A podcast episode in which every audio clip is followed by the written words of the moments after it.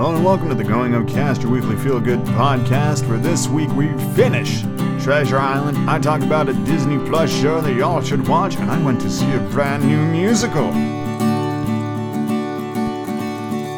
That's right, this week we finished Treasure Island finally after what, seven? This is week seven, I think, of Treasure Island, and we begin the newest book for the podcast next week. Stay tuned to the very end to find out what book we're reading. I also talk about Star vs. the Forces of Evil, which might not be a new show for most people, but it's new to me, damn it, so I wanted to talk about it.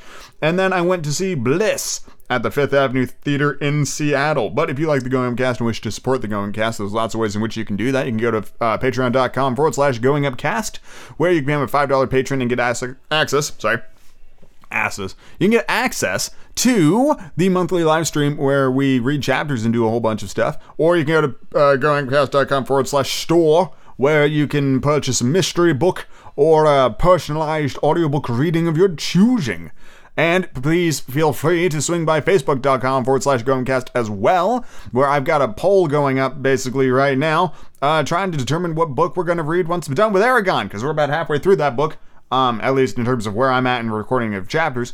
And we've got a lot of potential paths that we can go down, so I'm, I'm curious. Um, essentially, if you don't want to go to Facebook and you can just uh, hit me up on uh, at um, gmail.com or on Instagram at Going Upcast, where you can either read A Clash of Kings, which is the second Game of Thrones book, um, Eldest, which is the sequel to Eragon, or I just purchased today The Last Wish, which is the collection of short stories that uh, served to be the main inspiration for the Witcher show on Netflix.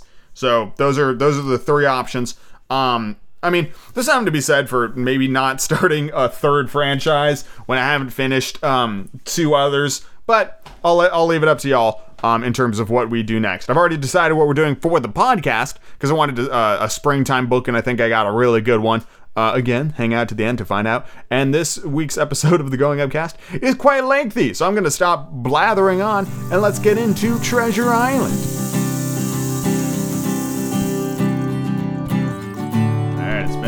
While since I've done this, but I think this might be the end of a Treasure Island this week. That's right, I already have the new book picked out, public domain and all.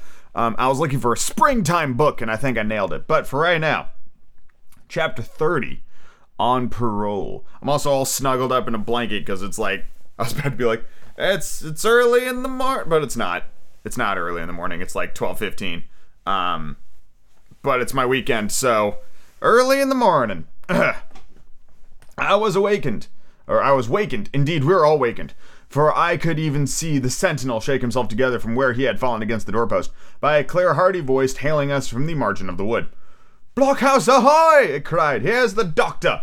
And the doctor it was, although I was glad to hear the sound, yet my gladness uh, was not without admixture. I remember with confusion my insubordinate and stealthy conduct.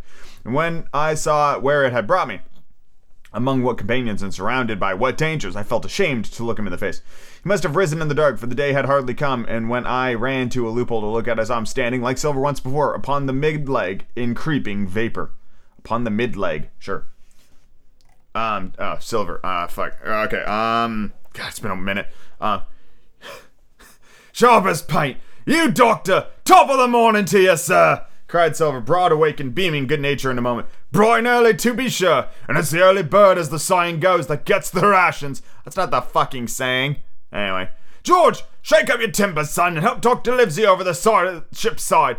All's a doing well your patience was. Oh, well and merry. So he pattered on, and standing on the hilltop with a crutch under his elbow, and one hand upon the side of the loghouse, quite the old John in voice, manner, and expression. Hmm, hmm, hmm. We've got quite a surprise for you too, sir, he continued. We've a little stranger here. a new boarder and lodger, sir, and looking fit and taut as a fiddle. Slept like supercargo did, right alongside of John. Stem to stern we was all night. Stem to stem we was all night. Is that a penis joke? That's not a penis joke. Is that an ass joke? Might be an ass joke. Stem to stem. What's the stem of a body? It's probably the butt. I think it's a butt joke. I think it slept butt to butt the whole night. Dr. Livesey was by this time across the stockade and pretty near the cook.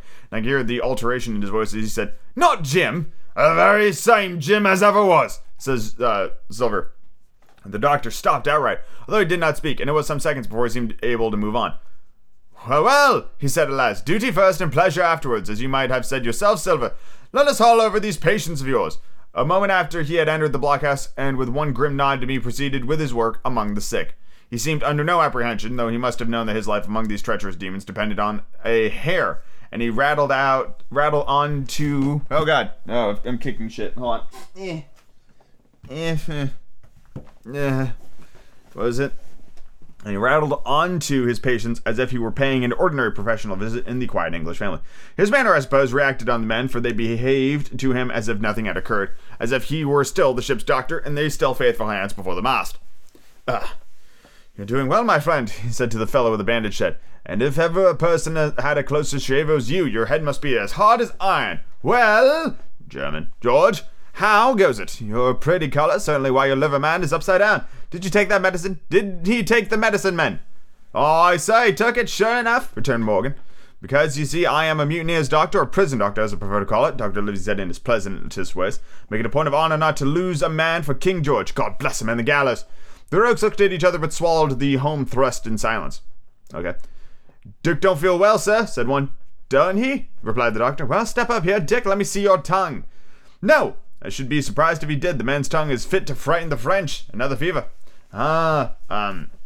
Ah, there, said Morgan. That comes of spilling Bibles. That comes, as you call it, being of being errant asses, retorted the doctor. Not having enough sense to know honest air from poison, and the dry land from a vile pef- pestiferous. Pestiferous. Whew. I'm guessing he means like petulant or, um. Uh, yeah. Pestiferous slog. I think it most improbable, though of course it's only an opinion, that you'll all have the deuce to pay before you get that malaria out of your systems. Camp in a bog, would you? Silver, I'm surprised at you. You're less of a fool than many. Take you all round, but you don't appear to me to have the rudiments of a notion of the rules of health. Well, he said after he had dosed them. Oh, that's the doctor. Well, he said after he had dosed them round, and they had taken his prescriptions with really laughable uh, humility, more like charity school children than blood guilty mutineers and pirates. Well, that's done for today, and I should wish to have a talk with that boy, please. And he nodded his head in my direction carelessly. George Merry was at the door, spitting and spluttering over some bad tasted medicine, but at the first word of the doctor's proposal, he swung round with a deep flush and cried, No! and swore. Damn!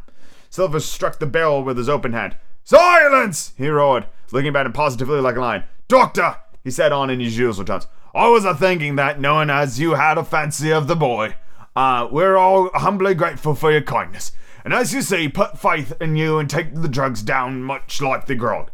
And I take it I found a way as suits all. Hawkins, we give you a word of honour that as a young gentleman, for a young gentleman you are, although poor board, your word of honour not to slip your cable.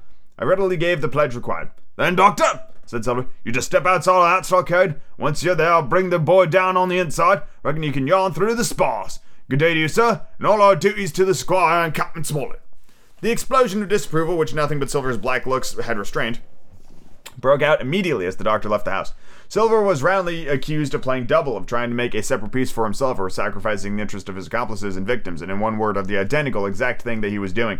It seemed to me so obvious in the case that I could not imagine how he was to turn their anger. But he was twice the man the rest were, and his last night, uh, last night victory had given him a huge preponderance of their, on their minds. He called them all the fools and dolts you can imagine. It was necessary I should talk to the doctor, fluttered the charts in their faces, and asked them if they could afford to break the treaty the very day they were bound to treasure hunting. No, by thunder, he cried. It's us we must break the treaty when the time comes. Until then, I'll gammon that doctor, and I have to ill his boots with brandy. Um, I guess he means oil. I don't know. And then he bade them to get the fire lit, and stalked out upon his crutch with his hand upon my shoulder, leaving him in disarray and silenced by his volubility rather than convinced. Slow, lad, slow, he said. They might round us round upon us in the twinkle of an eye if we seem to hurry. Very deliberately, then, we did advance on across the sand to where the doctor waited us on the other side of the stockade. As soon as we were within easy speaking distance, Silver stopped. You make a note of this here also, doctor, he said. And the boy'll tell you how I saved his life. We were disposed for it too, and you may lay to that. Doctor, when a man's steering as near the wind as me, playing chuck farthing with the last breath in his body, like, you wouldn't think too much may happen to give him one good word? Will you please bear in mind it's not my life only anyhow, it's the boy's on the bargain. If you speak to me fair, doctor, and give him a bit of hope to go on for the sake of mercy. Silver was a changed man once he was out there, and he had um, had his back to his friends in the black house. His cheeks seemed to have fallen, and his voice trembled. It was never more soul dead in earnest.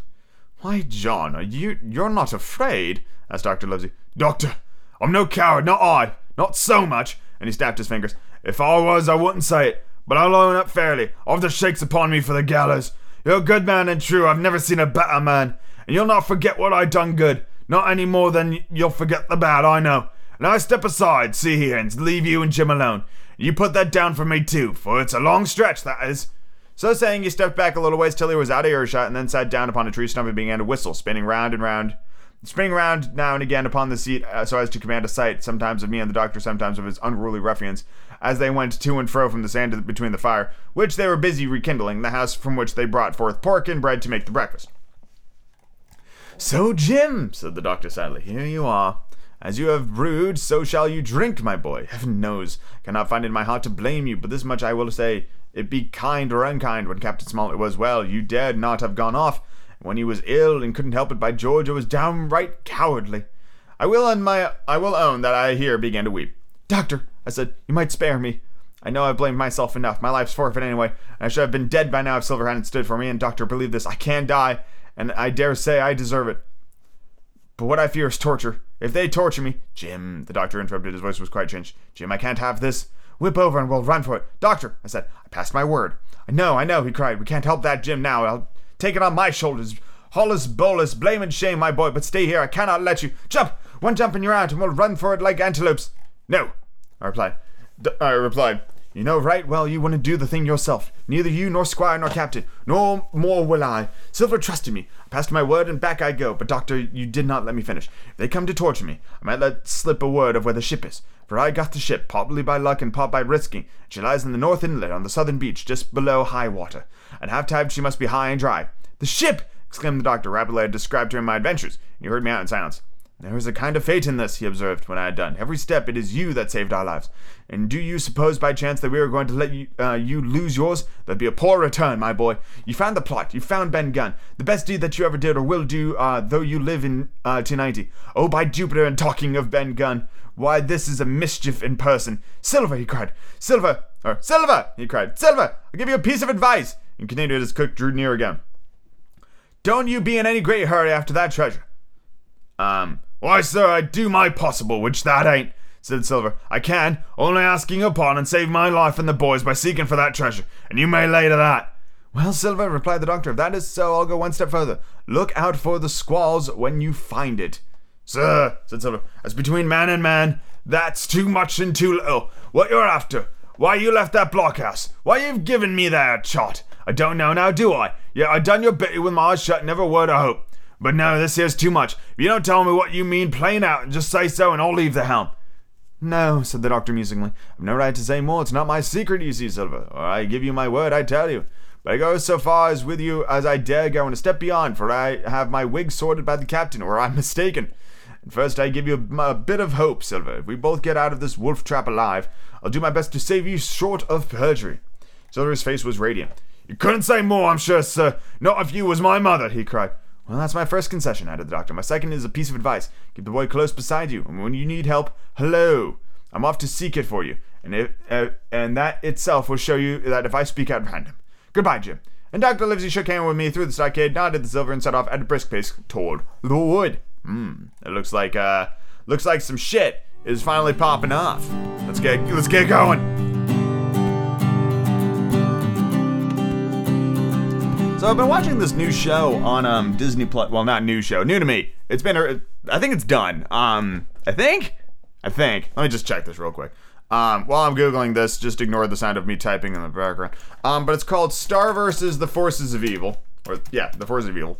Uh, relatively kid show, kind of. Yeah, it ended on May 19th, um, 2019. So it ended last year, and um it is uh so far it reminds me a lot of um um Steven Universe. It's it's fairly slice of lifey. Um a lot of a lot of jokes in there that are I think funnier. Um to an older audience, than I'm not sure what it's designed for. I don't know what age group. It says Disney XD. Um, yes. So probably like middle school would be my guess. I'm not entirely sure, but it's pretty good. It's pretty good so far. First season only has um 13 episodes, and then the other seasons have like over 20. Um, but I'm, I'm liking it so far. The the show centers around um these names are fucking great by the way. Uh, the it centers around Star Butterfly, who's like a princess from this other world, uh, and she's sent to Earth because she's like super rambunctious. Um, I guess in order for her to like practice her magic and get a handle on things. Um, and she meets uh the, the, her her human human bud Marco Diaz, who is um a pretty likable character. I think that's probably the best thing to say for it is that like the main characters are all pretty likable and it's like uh it's very low stakes, which is what I described um Sonic as. Like it's just kind of like it's like a nice kind of not mindless show. Um there's like in my head like a mindless show makes my head hurt after a while because I'm just not getting anything out of it. Um, when I was younger, I used to watch Boomerang when I was like homesick because it was a mindless show. But I would watch Boomerang for like four hours, you know, just sick on the couch, high fever, just like drinking ginger ale or whatever.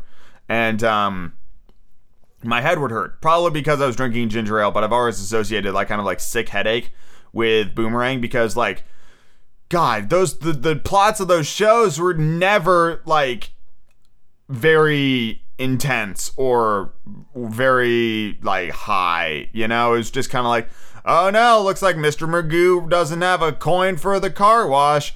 I dropped it in the gutter, and he like walks across the street, and cars squeal, and it's I got the coin back, and that's the end of the show. It's very, it's very low stakes.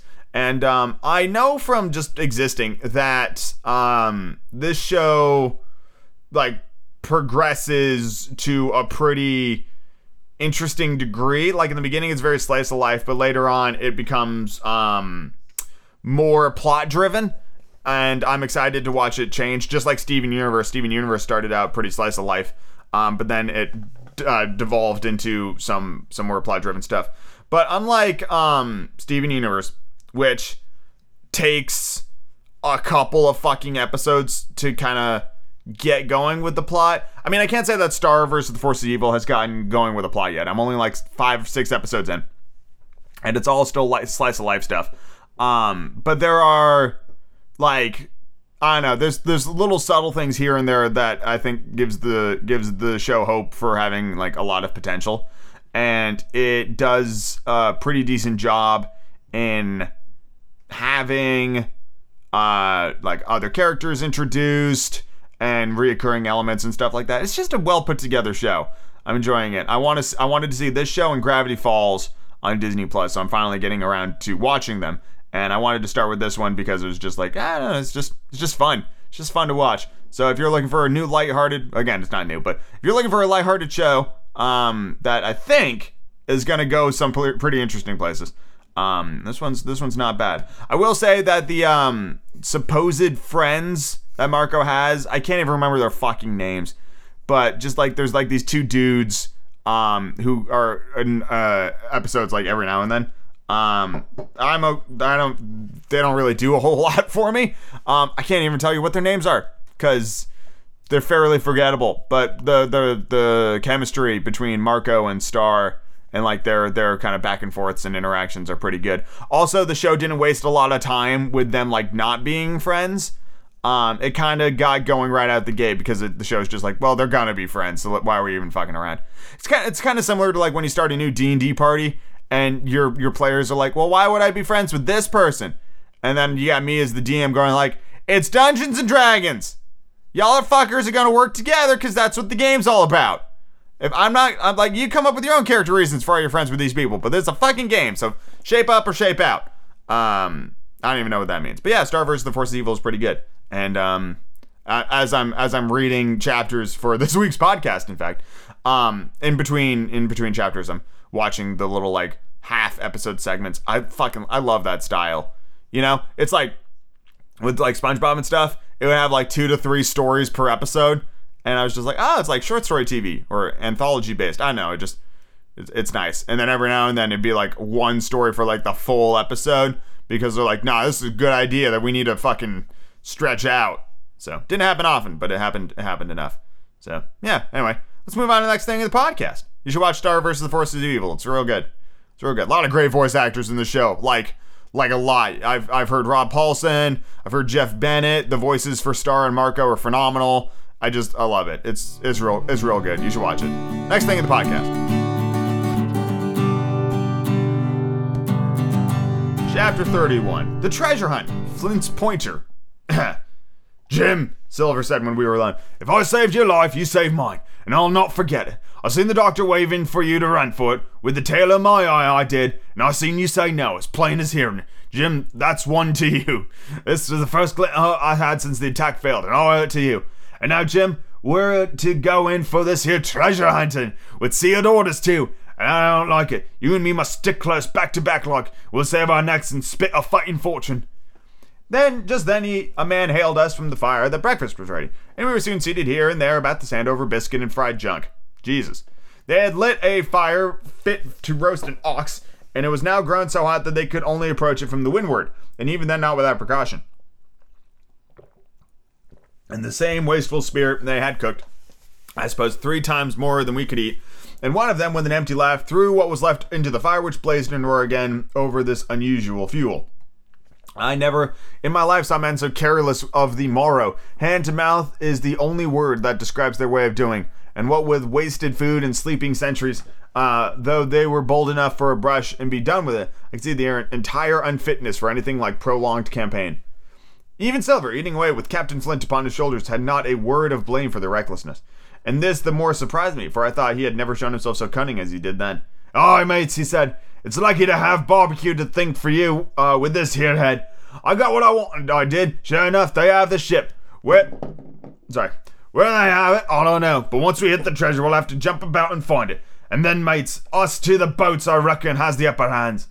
Thus he kept on running with a mouth full of hot bacon. Thus he restored their hopes and confidence, and I more than suspect repaired his own at the same time. As for hostage, he continued, that's me last talk, I guess. With them he loves so dear. I've got my piece of news, and thank you to him for that. But it's over and done. I'll take him in line when we go treasure hunting, for we'll keep as like as so much gold in many accidents. You mark in the meantime. Once we got the ship and the treasure both and off to sea like jolly companions, why then we'll take Mr. Hawkins over, we will, and we'll give him his share to be sure for all his kindness. It was no wonder the men were in good humor now. For my part, I was horribly cast down. Should the scheme he had now sketched prove feasible, Silver, already doubly a traitor, would not hesitate to adopt it. He still had uh, he still had a foot in either camp, and there was no doubt he would prefer wealth and freedom with the pirates to bearer escape from hanging, which was the best he could hope for on our side. German. You know, I'm gonna miss reading this book because, because just the random Germans. It's the random Germans. I will I will miss it. You know, it's it brings a it brings a fair bit of a of a smile to my eye. Oh well. I think, you know, I think each book has its own set of um like in jokes, you know? You got like Undurfed with Harry Potter and Ron's an idiot. Uh, with Treasure Island, you got German. Um, and me slapping my chest with every pirate voice.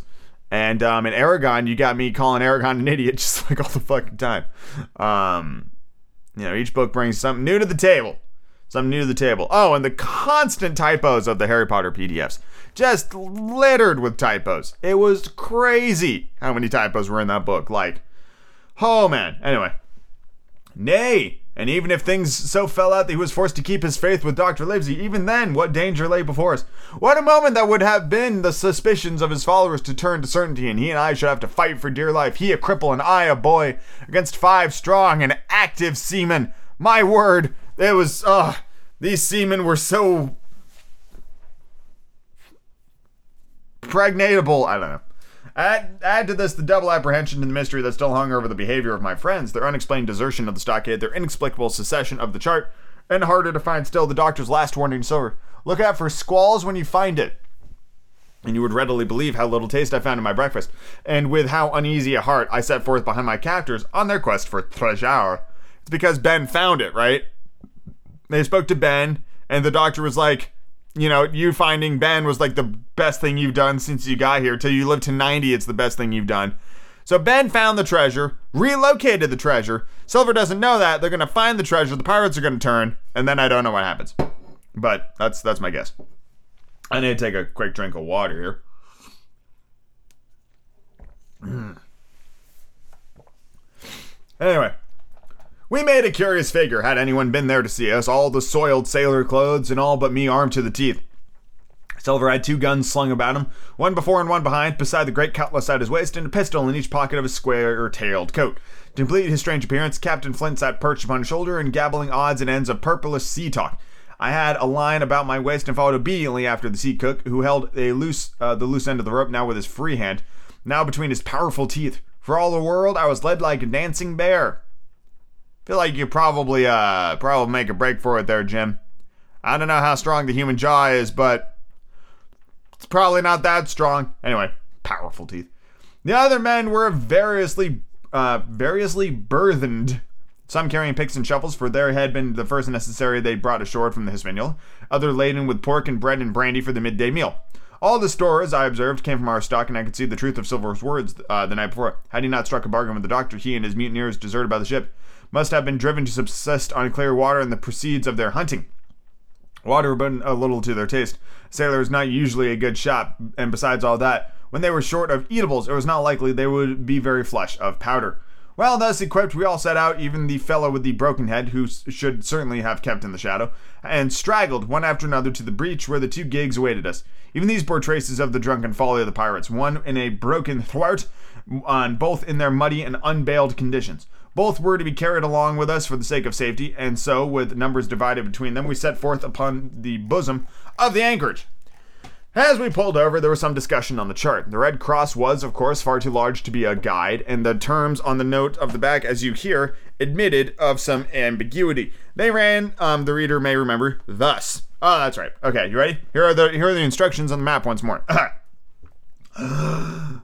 Tall tree, spyglass shoulder, bearing a point of north to north northeast, Skeleton Island east southeast, and by east 10 feet. A tall tree was thus the principal mark. Now, right before us, the anchorage was bound by a plateau of two to three hundred feet high, joining on the north of the sloping southern shoulder of the spyglass, sloping southern shoulder of the spyglass, and rising again towards the south in the rough, cliffy, immense um, eminence called the mizzenmast hill. Top of the plateau was dotted thickly with pine trees of varying heights. Every here and there, one of a different species rose 40 to 50 feet clear above its neighbors, and which of these was particular tall tree of Captain Flint's could only be decided on the spot and by the readings of the compass. Yet, although that was the case, every man on board the boats had picked a favorite of his own air. We, we were halfway over, Long John alone shrugging his shoulders and bidding them wait uh, till they were there. We pulled easily by Silver's directions not to weary the hands prematurely, and quite after a long passage landed at the mouth of the second river, that which runs down a woody cleft of the spyglass. Then, bending to our left, we began to ascend the slope towards the plateau. At our first outset, heavy miry ground and matted marshy vegetation greatly delayed our progress. But by little and little, the hill began to steepen and became stony underfoot, and the wood changed its character and grew in a more open order. It was indeed a most pleasant portion of the island that we were now approaching. A heavy scented broom and many flowering shrubs had almost taken the place of grass. Thickets of green nutmeg trees were dotted here and there with red columns in the broad shadow of the pines. The first mingled of their spice with the aromas of the others. The air, besides, was fresh and stirring. This was under sheer sunbeams. It was a wonderful refreshment to our senses. My God, that sounds beautiful. The party spread itself abroad in a fan shape, spouting, uh, shouting, and leaping to and fro. About the center and a good way behind the rest, Silver and I followed. I tethered by my rope, he he plowing with deep pants among the sliding gravel. From time to time, indeed, I had to lend him a hand, or he must have missed his footing and fallen backward down the hill. We had thus proceeded for half a mile, and were approaching the brow of the plateau where a man came upon the farthest left and began to cry aloud, as if in terror. Shout after shout came from him, and the others began to run in his direction. Confound the treasure, said old Morgan, hurrying past us to the right. That's clean atop. Indeed, as we found uh, when we had also reached the spot, there was something very different.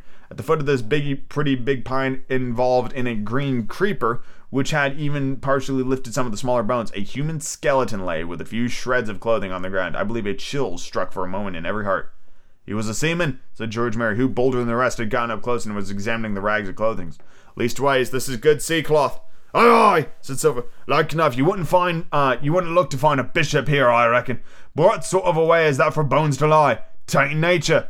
Indeed, on second glance, it seemed impossible to fancy that the body was in a natural position. But for some disarray, the work perhaps of birds that had fed upon him, or of the slow growing creeper that gradually enveloped his remains, the man lay perfectly straight, his feet pointing one direction, his hands raised above his head like a diver's pointing directly in the opposite. I've taken a notion in me old numbskull, observed Silver. Here's the compass. There's a tip top pointing our skeleton on sticking out like a tooth. Just take a bearing you well along the line of them bones. It was done. The body pointed straight in the direction of the island. The compass uh, read duly east southeast and by east. I thought so, cried the cook. This here's the pointer. Right up there and as our line to the pole star and the jolly dollars. But by thunder! If I don't if it don't make me cold inside to think of Flint, one of his jokes and no mistake. Him and these six was here alone. He killed 'em every man. This one he hauled here, laid down by compass, shiver my timbers.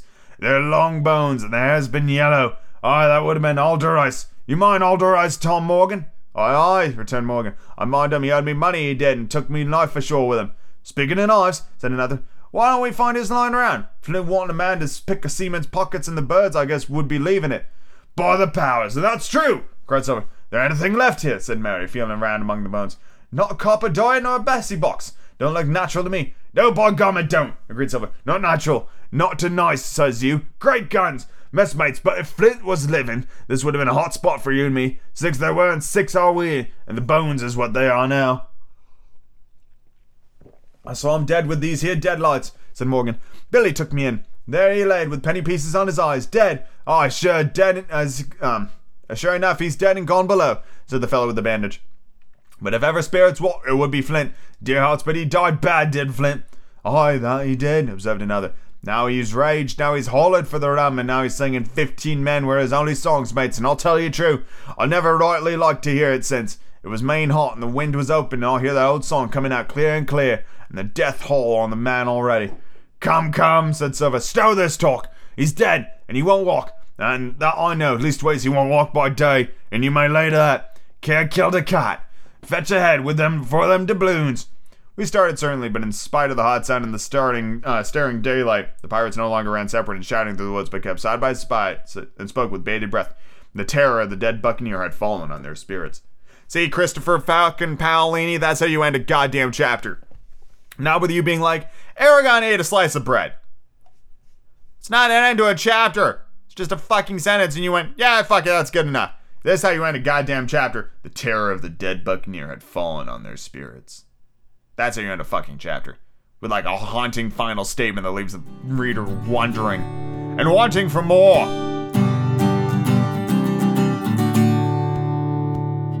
Chapter 32 Treasure Hunt Voices Among the Trees. I'm gonna read this whole chapter in that voice because it's been a while since I've done that.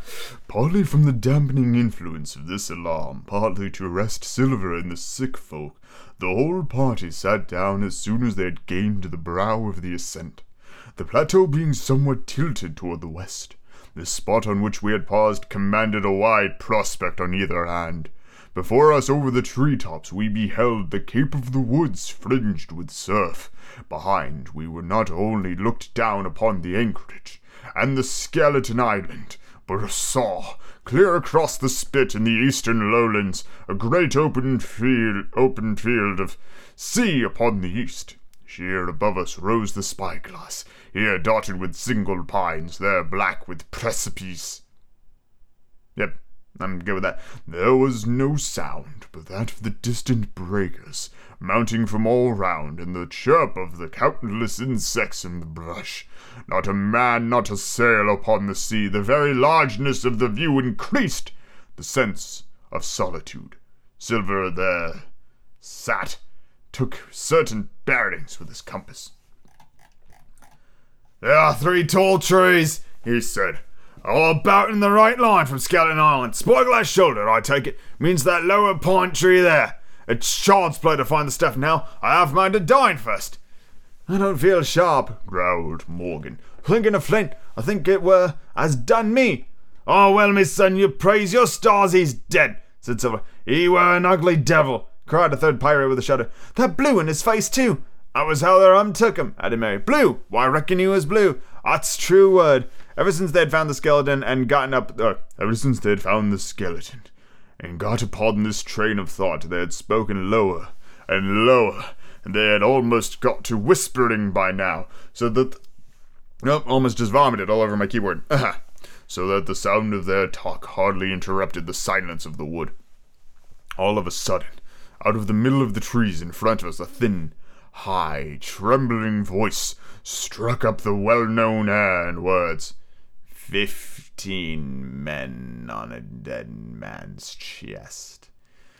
Yo ho ho, and a bottle of rum. I've never seen men more dreadfully affected than the pirates. The color went from their six faces like enchantment. Some leapt to their feet, some clawed hold of the other. Flint groveled on the ground.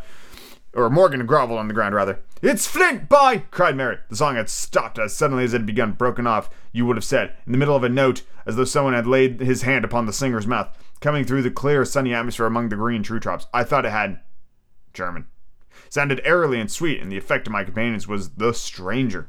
Come, said Silver, struggling with ashen lips to get the word out. This won't do.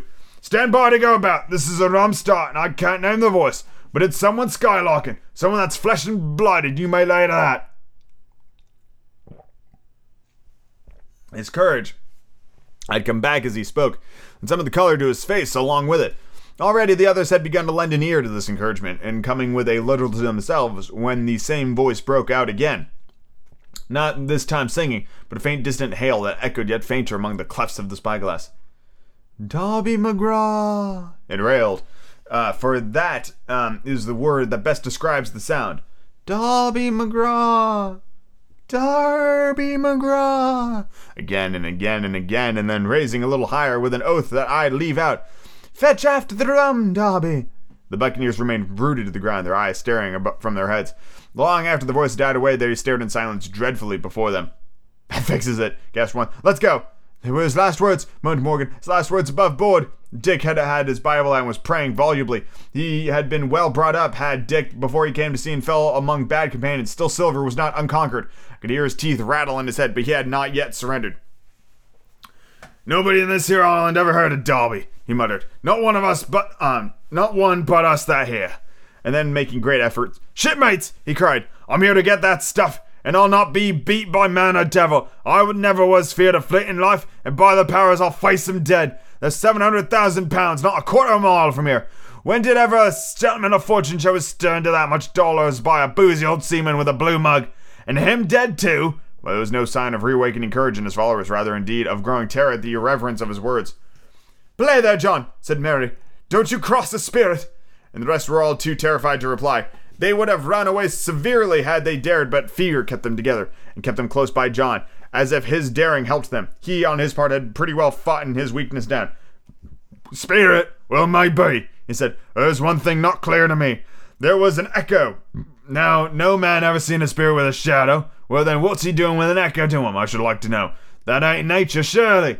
This argument seemed weak, seemed weak enough to me, but you never can tell what will affect the superstitious, and in my wonder, George Merry was greatly relieved. That's so, he said. You have a head upon your shoulders, John, and no mistake. Bad ship, mates.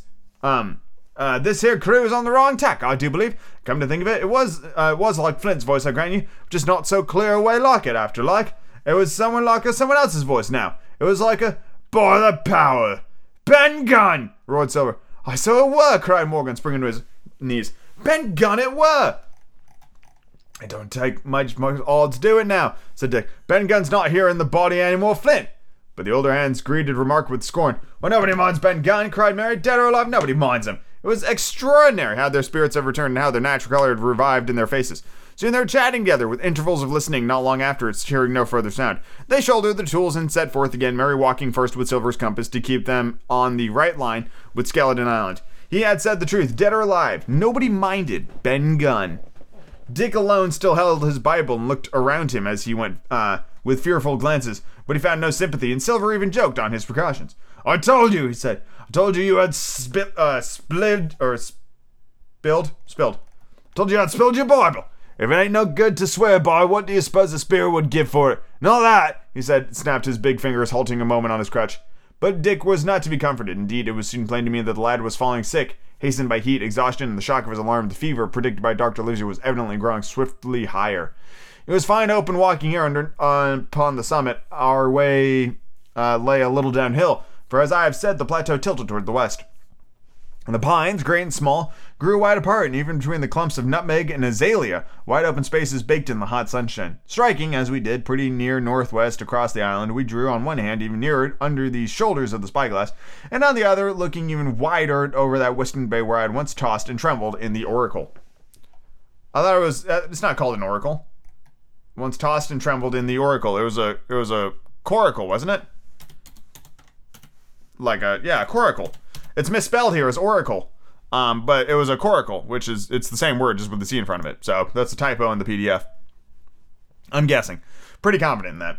Um, the first of the tall trees was reached by the bearings proved uh, the wrong one. So with the second and the third, nearly 200 feet in the air above a clump of underwood, a giant of a vegetable with a red column as big as a cottage, and a wide shadow around in which a company could have maneuvered. It was conspicuous far to see both on the east and west, and might have been entered as a sailing mark upon the chart. It was not the size that now impressed my companions. It was the knowledge that 700,000 pounds in gold lay somewhere be- be- below its spreading shadows. So Flint buried the treasure beneath the redwood. That's ballsy um, and kind of cool. The thought of the money as they drew nearer swallowed up their previous terrors. Their eyes burned in their heads. Their feet grew speedier and lighter. Their whole soul was found upon that unfortunate, that whole lifetime of extravagance and pleasure, and lay waiting for each of them there. Silver hobbled, grunting on his crutch. His nostrils stood out and quivered. He cursed like a madman when the fly settled on his hot and shiny countenance. He plucked furiously at the line that held me to him. From time to time, turned his eyes upon me with a deadly look. Certainly, he took no pains to hide his thoughts, and certainly I read them like print. In the immediate nearness of the gold, all else had been forgotten. His promise and the doctor's warnings were both things of the past, and I could, in no doubt, I could no doubt that he hoped to seize upon the treasure, find and board the Hispaniola under cover of night, cut every honest throat about the island, and sail away as he had first intended, laden with his crimes and riches. Shaken as I was with these alarms, it was hard for me to keep up with the rapid pace of the treasure hunters. Now and again I stumbled, and it was that um, then that Silver plucked so roughly at the rope and launched me at his murder, uh, launched at me his murderous glances. Uh, Dick, who had dropped behind us now and brought up the rear, was babbling to himself both prayers and curses as his fever, fever kept rising. This also added to my wretchedness, and to crown it all, I was haunted by the thought of the tragedy that once acted on this plateau, when that ungodly buccaneer with the blue face, he who died at Savannah singing and shouting for drink, had there with his own hand cut down six accomplices. This grove that was now so peaceful must have then rung with cries, I thought, and even with the thought I could believe I heard it ringing still. We were now at the margin of the thicket. Huzzah, mates, all together! shouted Merry uh, and the us broke into a run. Then suddenly, not ten yards further, we beheld uh, them stop. A low cry arose. Silver doubled his pace, digging away with the foot of his crutch like one possessed. Next moment, he and I had also come to a dead halt. Before us was a great excavation, not very recent, for the sides had fallen in and grass sprouted at the bottom. In this were the shaft of a pick broken in two, and boards of several packing cases strewn around us. One of these boards I saw branded with a hot iron named the Walrus, the name of Flint's ship. All was clear to prob- probation. The cash had been found and rifled. The 700,000 pounds were gone. Oh shit, someone got to the treasure first. And I think the next chapter is the last one. Pretty sure. Damn. Damn.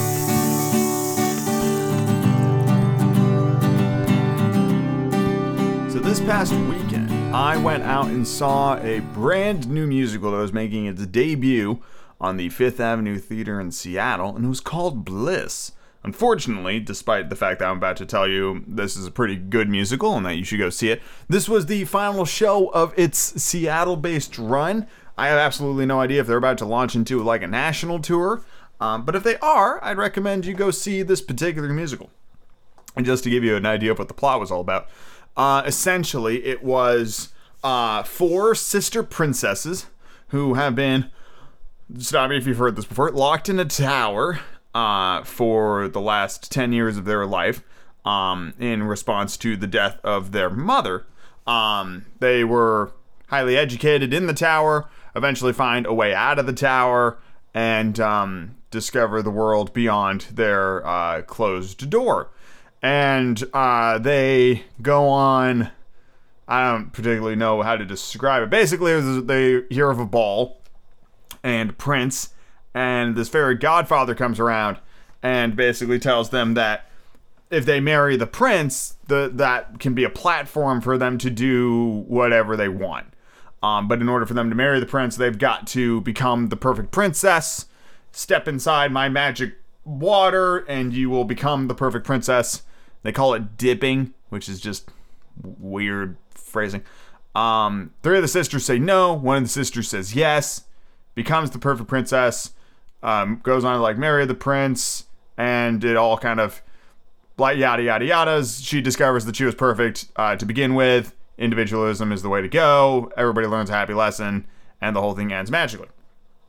And it's it, it does most of what it uh, is shooting for really well.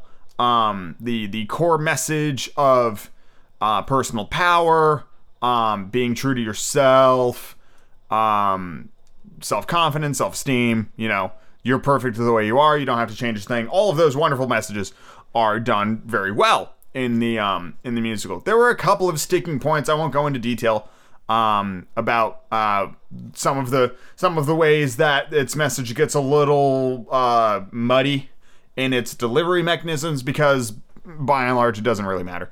Uh, the the the message of of all those things I just listed is told very well in the musical.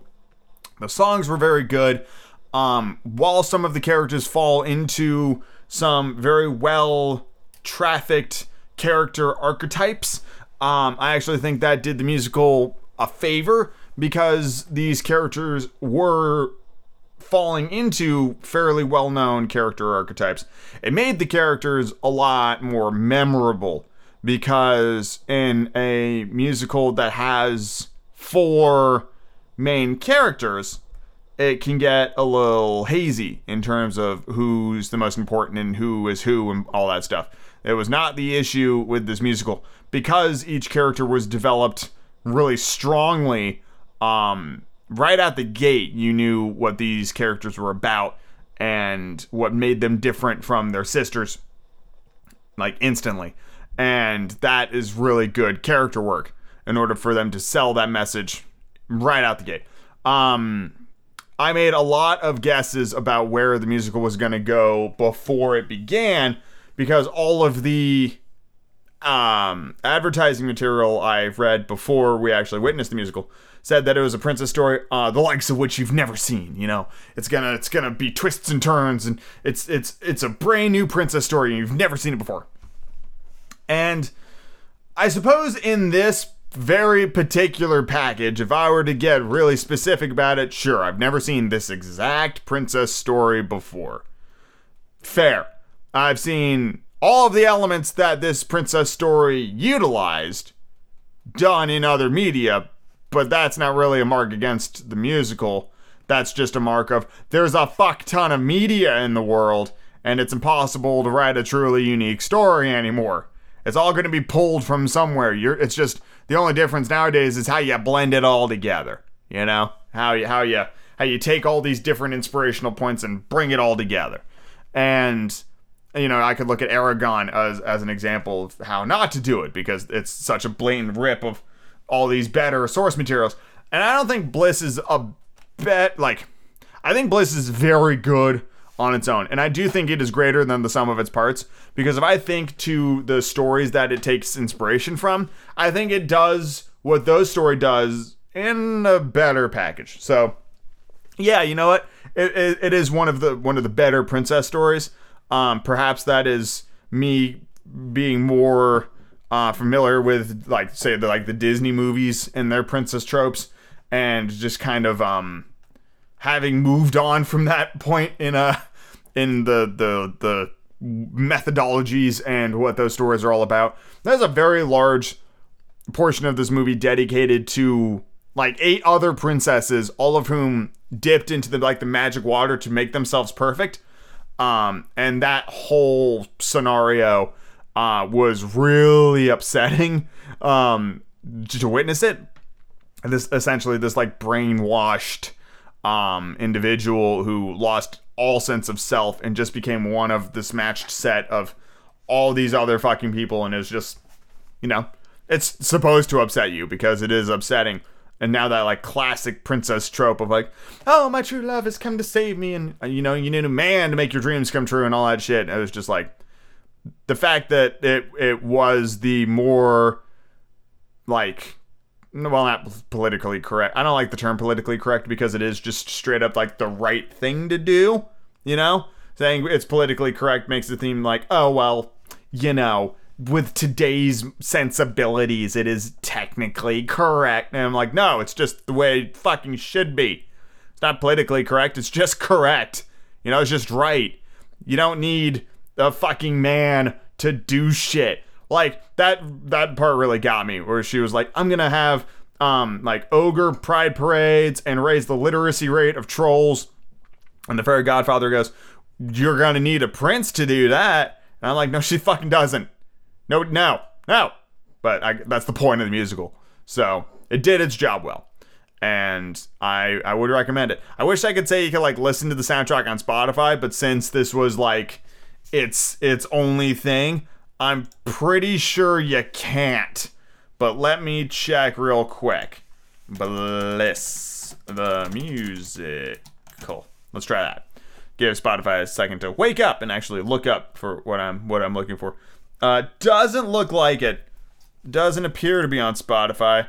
Let me just do a quick Google search here. The musical soundtrack. Um, let's see here. Uh, doesn't look like it. Uh, you might be able to hear it on YouTube. Just gonna check this real quick by turning my speakers off. Bliss soundtrack track list. Um, nope, that's um, that's something else completely. Anyway, yeah, it's really good, and if you ever get the chance to see it, I would highly recommend it. But for now, let us listen to more fantastic chapters of Treasure Island.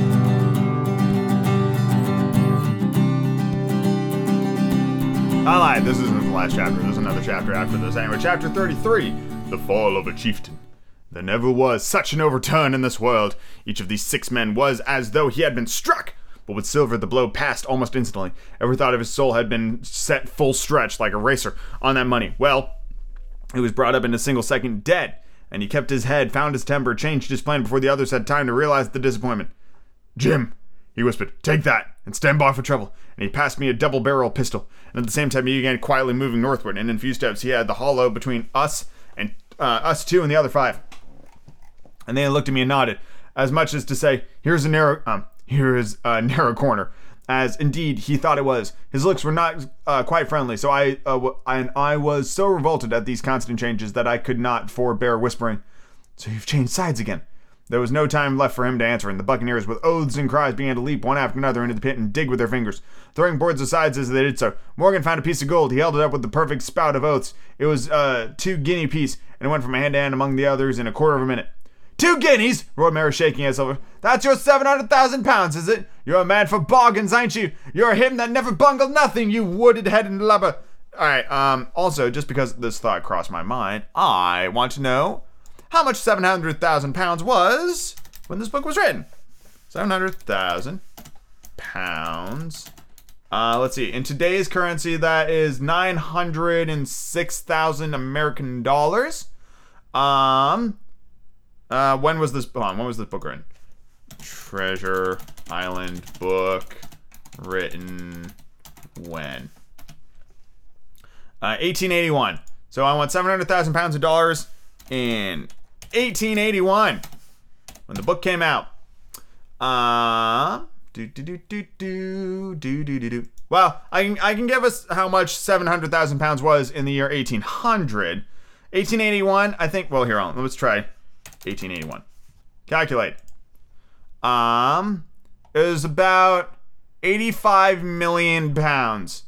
Um, yeah, about 85 million pounds, which uh, yes. So Jesus Christ. So um, it's eighty-five point six million pounds. Two dollars. Uh, it's about a 110 a 110 million dollars. Um, yeah, 110 million dollars by today's by today's standards. That is a hefty fucking sum. If you found buried treasure that was worth 110 million dollars, Jesus. I wonder why seven hundred thousand pounds was the was the figure that Stevenson used. I don't know. I don't know, but that is um, that's a lot of money. That's that's a lot of money. It's not nothing. Definitely not nothing. Uh, uh, sorry. Sleepy. You're a man for bogs, ain't you? You're a man that never bungled nothing, you wooded headed lover. Dig away, boys, Silver said with the coolest insolence. You'll find some pig nuts, and I shouldn't wonder. Nuts! Re- screamed Marion, reply, repeated Marion a scream. Mates, do you hear that? I tell you now, that man there knew it all along. Look him in the face, and you'll see it right there. Oh, Merry, remarked Silver. Stand for Catman again. You're a pushing lad, to be sure. But this time, everyone was entirely in Merry's favor. They began to scramble out of the excavation, darting furious glances behind them. One thing I observed which looked well for us, they all got out uh, upon the opposite side from Silver.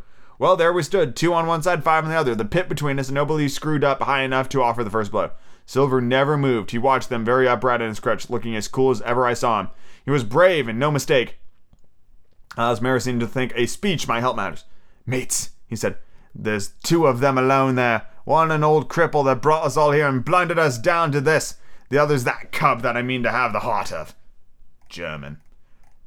Now, mates, he was raising his arm and his voice and plainly meant to lead the charge. But just then, crack, crack, crack! Three musket shots flashed out of the thicket. Merry tumbled head foremost in the excavation. The man with the bandage spun round like a teetotum and fell all his length upon his side, where he lay dead, but still twitching. The other three turned and ran for it with all their might. Before you could wink, Long John had fired two barrels of a pistol into the struggling Merry as the man rolled up his eyes at him in the last agony. George, he said, I reckon I settled you. At the same moment, the doctor, Gray, and Ben Gunn joined us with smoking muskets for among the nutmeg trees. Forward! cried the doctor. Double quick, my lads, we must head them off at the boats and we set off at a great pace, some plunging through the brush at the chest. I tell you, but Silver was anxious to keep up with us. The work that man went through, leaping on his crutch till the muscles of his chest were fit to burst, was no work now. Um, was work no sound man ever equaled, and so thinks the doctor. And it was as he was already thirty yards behind us on the verge of strangling, um, straggling. Yeah. When we reached the brow of the slopes, Doctor! he hailed. See there! No hurry! Sure enough, there was no hurry. In the more open part of the plateau, we could see the three survivors still running in the same direction as they had started, right for the mizzenmast hill. We already beat, we had already beaten them and the uh, the boats, and so we four sat down to breathe while Long John, mopping his face, came slowly up with us. Thank ye kindly, Doctor, he said. You came in at about the nick of time, I guess, for me and Hawkins. And so it's you, Ben Gunn, he added. Well, you're a nice one, to be sure. Um, oh, uh, what was Ben Gunn's voice? I can't even remember. I'm Ben Gunn, I am, replied the maroon, wriggling like an eel in his embarrassment. And, he added after a long pause, how do, Mr. Silver? Pretty well, I think, yeah, says you. Ben, Ben, Mother says, to think as you've done me. Um, the doctors sent back Gray for one of the pickaxes deserted in their flight by the mutineers, and then we proceeded to leisurely downhill to where the boats were lying, uh, relating in a few words uh, what had taken place. It was a story that profoundly inter- interested Silver, and Ben Gunn, the half idiot maroon, was the hero from the beginning to the end.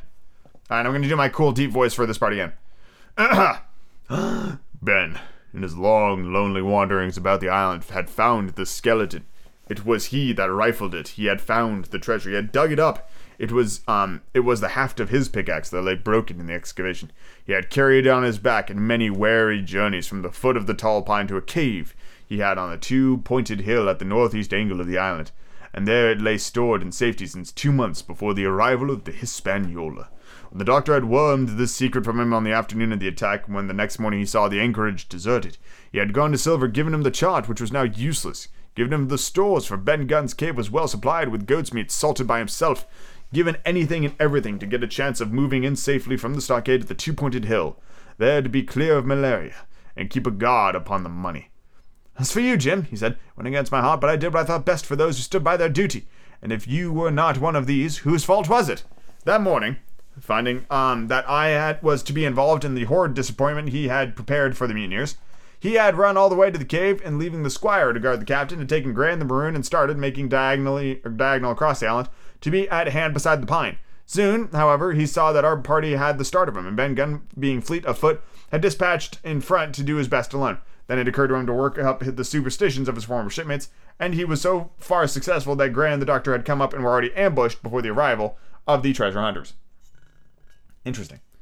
Ah, said Silver, it were fortunate of me that I had Hawkins here. You would have let old Long John be cut to bits, and never given a thought, Doctor. Not a thought, replied Dr. Livesey cheerily.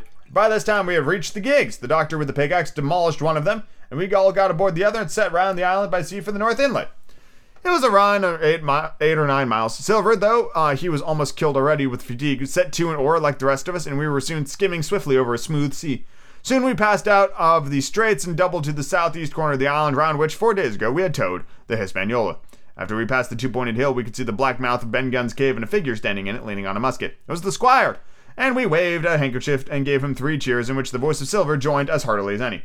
Three miles further, just inside the mouth of North Inlet, what should we meet but the Hispaniola? Cruising by herself? The last flood had lifted her, and had there been much wind or strong tide current, as in the south anchorage, uh, we would have found her, uh, would never have found her more, or found her stranded beyond help. As it was, there was a little mist beyond the wreck of the mainsail. Another anchor uh, was uh, was got ready and dropped in a fathom uh, in a fathom and a half of water.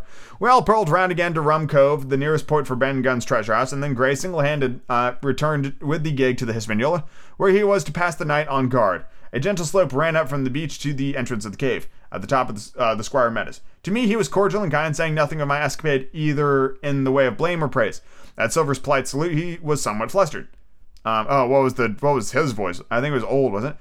John Silver, he said, you are a prodigious villain and impostor, a monstrous impostor, sir. I'm told I am not to prosecute you. Well, then, I will not. But the dead men, sir, hang about your neck like millstones. Thank you kindly, sir, replied Long John, again saluting. I dare you to thank me. Uh, I dare you to thank me, cried the squire. It is a gross dereliction of my duty. Stand back! And thereupon we all entered the cave. It was a large, airy place with a little spring and a pool of clear water, overhung with ferns. Oh, that's nice. The floor was sand. Before a big fire lay Captain Smollett, and in the far corner only duskily flickered over the blaze. I beheld a great heap of coins and quadrilaterals built of bars of gold. That was Flint's treasure that we had come so far to seek. That had cost already the lives of seventeen men from the Hispaniola. How many had cost in the amassing? What blood and sorrow? What good ships scuttled in the of the deep? What brave men walking the blank blind or the plank blindfold? What shot of a cannon? What shame, lies, and cruelty? Perhaps no man alive could tell. Yet there were still upon the that island Silver and old Morgan and Ben Gunn, who had each taken his share in these crimes, as each had hoped in vain to share in the reward. Come in, Jim, said the captain. You're a good boy in your line, Jim, but don't think you and me will go to sea again. You're too much of a born favorite for me. Is that you, John Silver? What brings you here, man? Come back to my duty, sir, returned Silver. Nah, said the captain, and that was all he said. What a supper I had had of that night with all my friends around me, and what a meal it was, with Ben Gunn's salted goat and some delicacies and a bottle of old wine from the Hispaniola. Never, I am sure, were people gayer or happier. And there was Silver sitting back almost out of the firelight, beating heartily, prompt to spring forward when anything uh, when anything was wanted, even joining quietly in our laughter. The same bland, polite, obsequious seaman of the voyage out. One chapter to go, and Treasure Island is done. Gonna miss this story.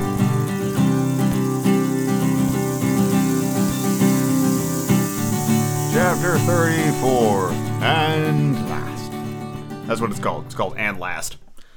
the next morning, we fell early to work for the transportation of the great mass of gold near a mile by land to the beach, and thence three miles by boat to the Hispaniola was a considerable task for so small a number of workmen. The three fellows still abroad upon the island did not greatly trouble us. A single sentry on the shoulder of the hill was sufficient to ensure us against any sudden onslaught. And we thought, besides, that they had had more than enough of fighting. Therefore, the work began. Uh, the work was pushed on briskly. Gray and Ben Gunn came and went with German the boat, while the rest, during their absence, piled treasure on the beach. Two of the bars slung with a uh, in a rope's end made a good load for a grown man. One um, that he was glad to walk slowly with. For my part, as I was not much use at carrying, I was kept all day um, busy all day in the cave packing the minted money into bread bags. Nice. It was a strange collection like Billy Bones' hoard for the diversity of coinage, but so much larger and so much more varied than I'd ever think. Uh, uh, than I more varied than I think. I never had more pleasure than in sorting them. English, French, Spanish, Portuguese, Georges, and Louises, doubloons and double guineas, and moidores and sequins, the pictures of all of the kings of Europe of the last 100 years. Strange oriental pieces stamped with what looked like wisps of strings or bits of spider webs. Round piece and square pieces, pieces that bored through the middle, as if to wear them round your neck. Nearly every variety of money in the world must, I think, have found a place in that collection, and for number, I ensured that they were like autumn leaves, so that my back ached with stooping my fingers with sorting them. Day after day this work went, but by every evening a fortune had been stowed aboard. But there was another fortune waiting uh, for the morrow, and all this time we heard nothing of the three surviving mutineers. At last, I think it was on the third night. The doctor and I were strolling on the shoulder of the hill where it overlooks the lowland and the isle when, from out of the thick darkness below, the wind brought us a noise between shrieking and singing. It was only a snatch that reached our ears, followed by a former silence.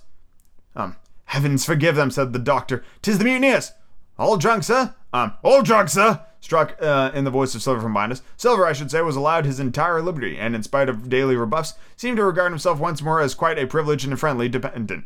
Indeed, it was remarkable how well he bore these slights, and with what unwearying politeness he kept on trying to ingratiate himself with all. Yet I think none treated him better than a dog, unless it was Ben Gunn, who was still terribly afraid of his old quartermaster, or myself, who really who had really something to thank him for.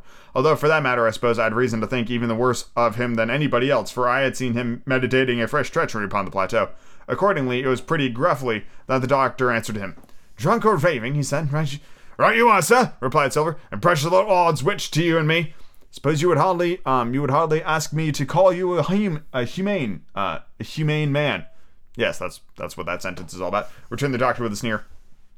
And so my feelings may surprise you, Master Silver. But if I were sure they were raving, and I am morally certain one, um, at least, of them is down with fever, I should leave this camp, and at whatever risk of my own carcass, take them the assistance of my skill. Ask your pardon, sir, you would be very wrong, quoth Silver. You will lose precious life, and you may lay to that. I'm on your side now, hand in glove, and I shouldn't wish for uh, to see the party weak, and let alone yourself, seeing as I know what I owes you. Well, these men down here, they couldn't keep their word. No, not supposing they wished to. And what more, they couldn't believe as could you, as you could. No, said the doctor. You're the man to keep your word. We know that. Well, that was about the last news we had of the three pirates. Silver's like, no, they're just fucking drunk. And the doctor's like, no, they're mad with fever. And Jim goes, well, that's about all we had from those three pirates. Only once we heard a gunshot a great way off and supposed them to be hunting. A council was held and it was decided that we must desert them on the island. To the huge glee, I must say, of Ben Gunn, and with the strong approval of Gray, we left a good stock of powder and shot, the bulk of the sea goat, a few medicines, and some other necessaries, tools, clothing, a spare sail, a fathom or two of rope, and by the particular desires of the doctor, a handsome present of tobacco. And in case you're wondering, a fathom is six feet. I'm pretty sure. So that's uh, six to twelve feet of rope, which is um, by and large pretty useless. Uh, I mean, you can't can't do much with twelve feet of rope. I'm just now double checking um, that I'm correct. It is a fathom. Yeah, one fathom is two yards, so six feet. Um, that is uh, I was correct. A fathom is six feet. So, just just so you know, most average swimming pools are anywhere between one to two fathoms deep. That's a it's a fun fact for you. Um, and it's a lot more uh, useful than a league, which, as we have previously discussed, is um about three miles. Anyway, so when there were twenty thousand leagues under the sea, they're really fucking far down there. That was about the last uh, doing on the island. Before that, we had got the treasure stowed and had shipped enough water and the remainder of the goat meat in case any distress. And last, one fine morning, we weighed anchor, which was about all we could manage, and stood out of the northern inlet, the same colors flying that the captain flown and fought under at the palisade. The three men must have been watching us closer than we thought, for as uh, soon had for we soon had proved. For coming through the Narrows, we had to lie very near the southern point, and there we saw all three of them kneeling together on the spit of sand with their arms raised in supplication. It went to all our hearts, I think, to leave them in that wretched state, but we could not risk another mutiny, and to take them home from the giblet would have been a cruel sort of kindness. The doctor hailed them and told them of the stories we had left, and where they would uh, they uh, would find them. But they continued to call us by name and appeal to us for God's sake to be merciful and not leave them to die in such a place. At last, seeing the ship still bore on her course, and was now swiftly drawing out of earshot. One of them, I knew not which it was, leapt to his feet with a hoarse cry, whipped his musket from his shoulders, and sent a shot whistling over Silver's head and through the mainsail. After that, we kept under cover of the bulwarks, and when next I looked out, um, they had disappeared from the spit, and the spit itself almost melted out of sight in the growing distance. That was at least the end of it, and before noon, my inexpressible joy, the highest rock of Treasure Island, had sunk into the blue round of the sea. We were so short of men that everyone on board had to bear a hand, only the captain lying on a mattress in the stern giving his orders, and uh, for though greatly recovered, he was still in want of quiet. We laid our head for the nearest port in Spanish America, for we could not risk the voyage home without fresh hands, and as was uh, what with the baffling winds and a couple of fresh gales, we were all worn out before we reached it. It was just at sundown when we cast anchor in the most beautiful landlocked gulf and were immediately surrounded by a shore boat full of people selling fruit and vegetables and offering to die for bits of money. Sorry, those it's not it's not great words. They're not great words. I'm just gonna blow past it. Um, we're just gonna call people. The sight of so many good humored faces from these people, the taste of tropical fruits, and above all, the lights that had begun to shine in the town made a most charming contrast to our dark and bloody sojourn on the island. And the doctor and the squire, taking me along with them, went ashore to pass the early part of the night. Here they met the captain of an English man of war, fell in talk with him, went aboard his ship, and in short had uh, so agreeable a time that the day was breaking when we came alongside the Hispaniola. Ben Gunn was on deck alone, and as soon as we came aboard, he began with wonderful contortions to make us a confession. Silver was gone. The maroon had con- connived, connived at his escape in a shore boat some hours ago, and now he assured us that he had only done it so to preserve our lives, which would certainly have been forfeit if that man with the one leg had stayed aboard. But this was not all. The sea cook had not gone empty handed. He had cut through the bull head unobserved and removed one of the sacks of coins, uh, worth perhaps three to four hundred guineas, uh, to help him in his further wanderings. I think we were all pleased to be so cheaply quit of him. Well, there goes Long John, I guess. Pretty, uh, huh.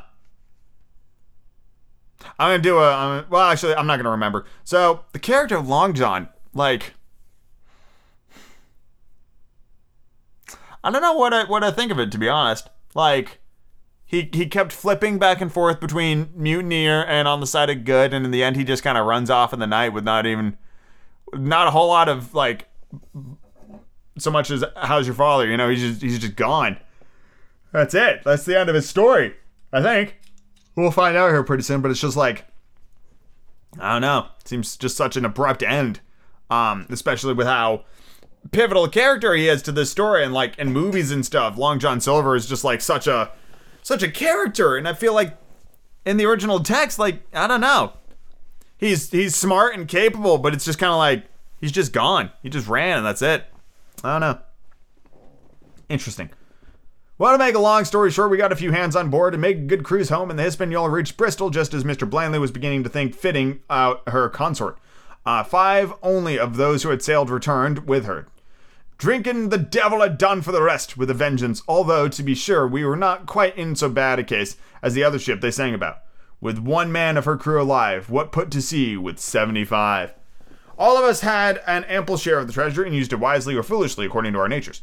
Captain Smollett is now retired from the sea. Gray not only saved his money, but began sudden, but being suddenly smit with the desire to rise, also studied his profession and is now mate and part owner of a fine full rigged ship, married besides, and the father of a family. As for Ben, ben Gunn, he got a thousand pounds, which he spent or lost in three weeks, or to be more exact, in 19 days, for he was back to begging on the 20th. Then he was given a lodge to keep, exactly as he feared upon the island, and he and he still lives, a great favorite, though something of a butt with the country boys and notable singers in the church on Sundays and saints' days. Of Silver, we heard no more.